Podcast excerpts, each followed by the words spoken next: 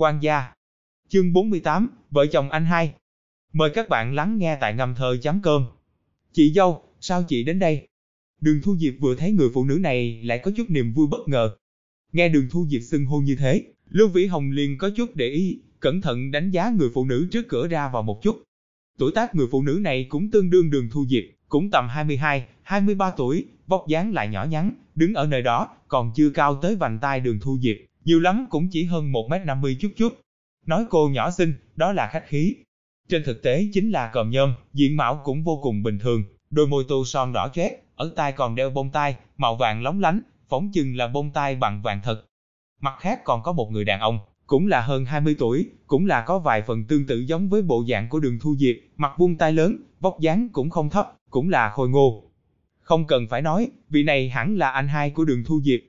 Đối với tình hình trong nhà đường thu diệp, Lưu Vĩ Hồng Đại khá hiểu biết một ít.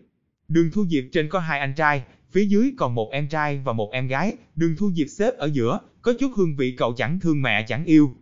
Nếu không lúc trước, bí thư chi bộ đường cũng sẽ không nóng đầu, đem em ba gả cho đứa con ngốc nghếch của phó bí thư vương.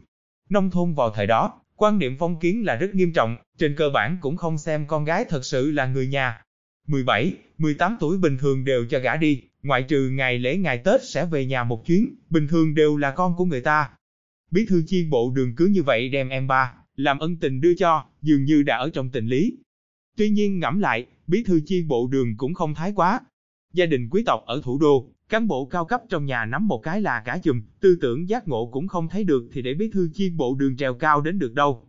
Cái gọi là kết hôn chính trị, cùng việc bí thư chi bộ đường đem đường thu diệp gả cho người đàn ông thiểu năng, có bản chất gì khác chứ? Vân Hán Dân biết rõ Vũ Thường không thích Hạ Cạnh Cường, còn buộc cô gả đi, tính chất còn ác liệt hơn so với bí thư chi bộ đường.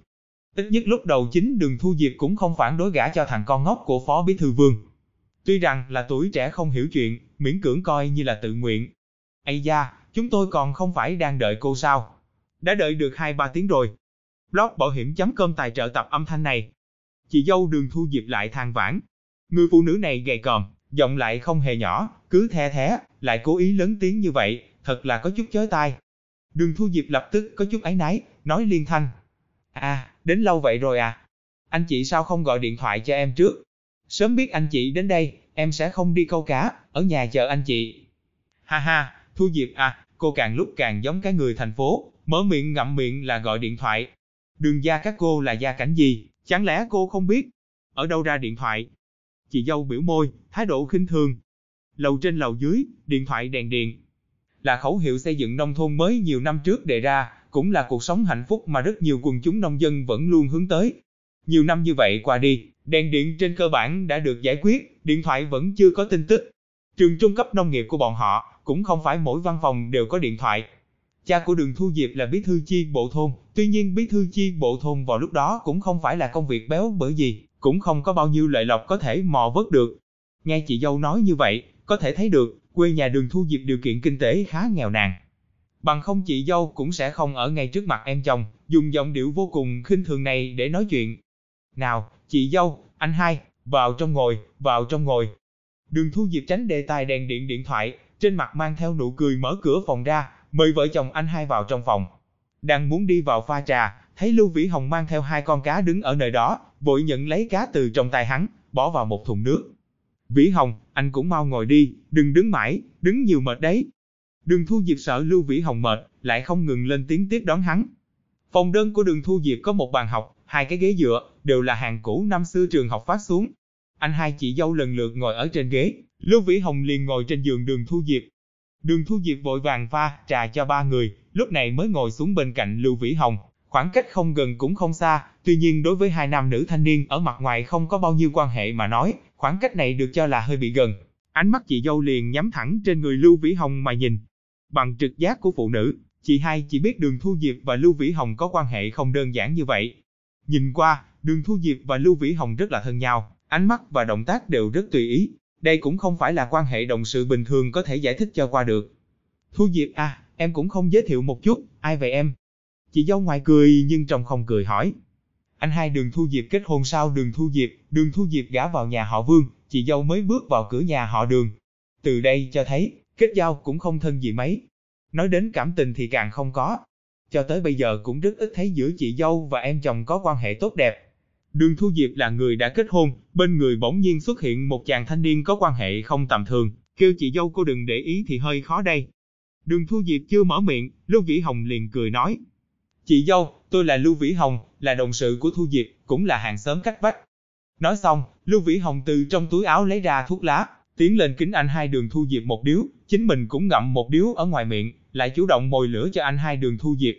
Anh hai đường Thu Diệp, nhìn qua cũng là người thành thật, không nói nhiều, khi Lưu Vĩ Hồng mời thuốc, khoảng hốt bối rối đứng lên, hai tay nhận lấy. Ồ, là đồng sự à? Thầy giáo Lưu là giáo viên hay là công nhân viên chức? Chắc không phải là người địa phương, tiếng phổ thông nói rất chuẩn, có thể nghe hiểu tiếng thanh phong chúng tôi không? Chị dâu dường như đối với Lưu Vĩ Hồng rất có hứng thú, một hồi truy vấn, tuy nhiên trong ánh mắt lại tràn đầy thần sắc cảnh giác, dường như rất lo lắng giữa Lưu Vĩ Hồng và Đường Thu Diệp có quan hệ không bình thường. Điều này cũng có chút hơi kỳ quái, bình thường mà nói, giống kiểu chị dâu không nhiều kết giao sẽ không để ý cuộc sống cá nhân của em chồng. Thậm chí trong tiềm thức còn có chút hy vọng Đường Thu Diệp quậy ra chuyện xấu, gì đó, cô ta nắm trong tay nhược điểm của Đường Thu Diệp, dường như có thể chiếm ưu thế tâm lý nào đó. Nếu chẳng may về sau cùng ba mẹ chồng bất hòa, Đường Thu Diệp về nhà hỗ trợ, có thể lấy đây làm vũ khí, công kích Đường Thu Diệp. Chỉ có chị ruột mới có thể lo lắng em làm chuyện xấu. Chị hai, Vĩ Hồng là phó chủ nhiệm phòng giáo vụ trường chúng em, là cán bộ cấp phó phòng trẻ tuổi nhất. Anh ấy là người Bắc Kinh, tiếng phổ thông đương nhiên nói rất tốt. Đường Thu Diệp thấy chị dâu cứ dán chặt Lưu Vĩ Hồng không buông, trong đầu liền có chút không vui, lập tức tiếp lấy câu chuyện.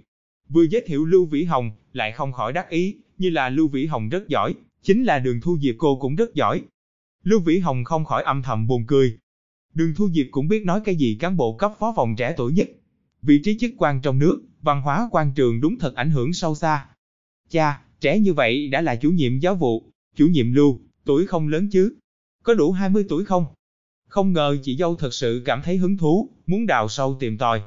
Lưu Vĩ Hồng thản nhiên cười, nói, 22, cùng năm với Thu Diệp, tôi lớn hơn vài tháng. Chị dâu trong lòng liền lập bợp một tiếng, xem ra hai người này là quan hệ không đơn giản. Một tiếng Vĩ Hồng, Thu Diệp, buồn nôn chết được. Bản thân họ dường như cảm thấy rất tự nhiên. Đường Thu Diệp cũng là phụ nữ, trực giác rất lợi hại, cứ cảm thấy chị dâu đối với Lưu Vĩ Hồng cảm thấy hứng thú như vậy, không có ý tốt gì, lập tức không muốn tiếp tục đề tài này nữa, mở miệng hỏi. Anh hai, chị dâu ui, anh chị hôm nay đến tìm em có chuyện gì sao? Anh hai cười thật thà, dường như có cái gì đó không tiện mở miệng. Chị hai lập tức nói. Thu Diệp à, anh chị là đến thăm em, em đã lâu không về nhà rồi. Đây là lời thật, từ ngày dụ dỗ, Lưu Vĩ Hồng, sau đó đường Thu Diệp một lòng một dạ đều ở trên người Lưu Vĩ Hồng, không cần nói đường gia ở vùng ngoại thành, dù là vương gia ở thành phố, nhà chồng trên danh nghĩa, cô cũng rất ít trở về. Chỉ là lần trước Lưu Vĩ Hồng quay về thủ đô, đường Thu Diệp bớt chút thời gian trở về một chuyến.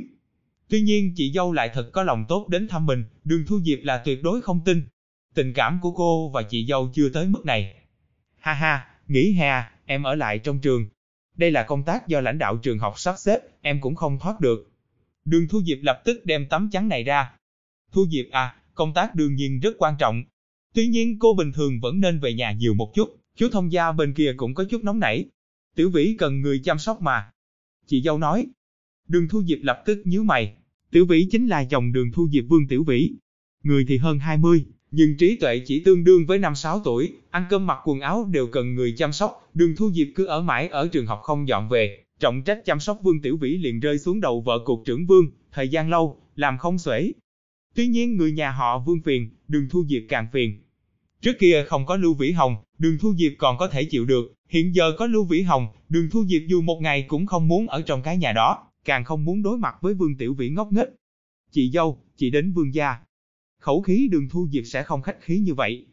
Vương gia gấp hay không, Vương Tiểu Vĩ có cần người chăm sóc hay không, đâu cần chị quan tâm chứ. Ha ha, đúng vậy, Vương gia thấy cô lâu không quay về, trong lòng sốt ruột, còn tưởng rằng cô ở nhà mẹ đẻ. Cha liền đặc biệt cố ý cho chị và Thu Thật đến chỗ cô thăm hỏi, rốt cuộc là xảy ra chuyện gì, cô không về nhà. Cái gọi là Thu Thật, hẳn chính là anh hai đường thu diệp đường Thu Thật. Anh hai, chị dâu, chuyện của em và Vương gia, thì không cần anh chị quan tâm, Em biết xử lý thế nào? Anh chị chắc vẫn chưa ăn cơm, chờ một chút, em đi hấp hai con cá, anh chị ở lại ăn cơm rồi đi. Dù sao cũng có xe đạp.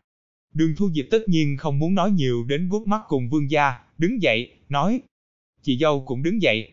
Thu Diệp, ăn cơm không gấp, anh chị trở về ăn cũng được. Chỉ là đơn vị của anh cô đã đóng cửa, anh ấy đã mất bát cơm rồi.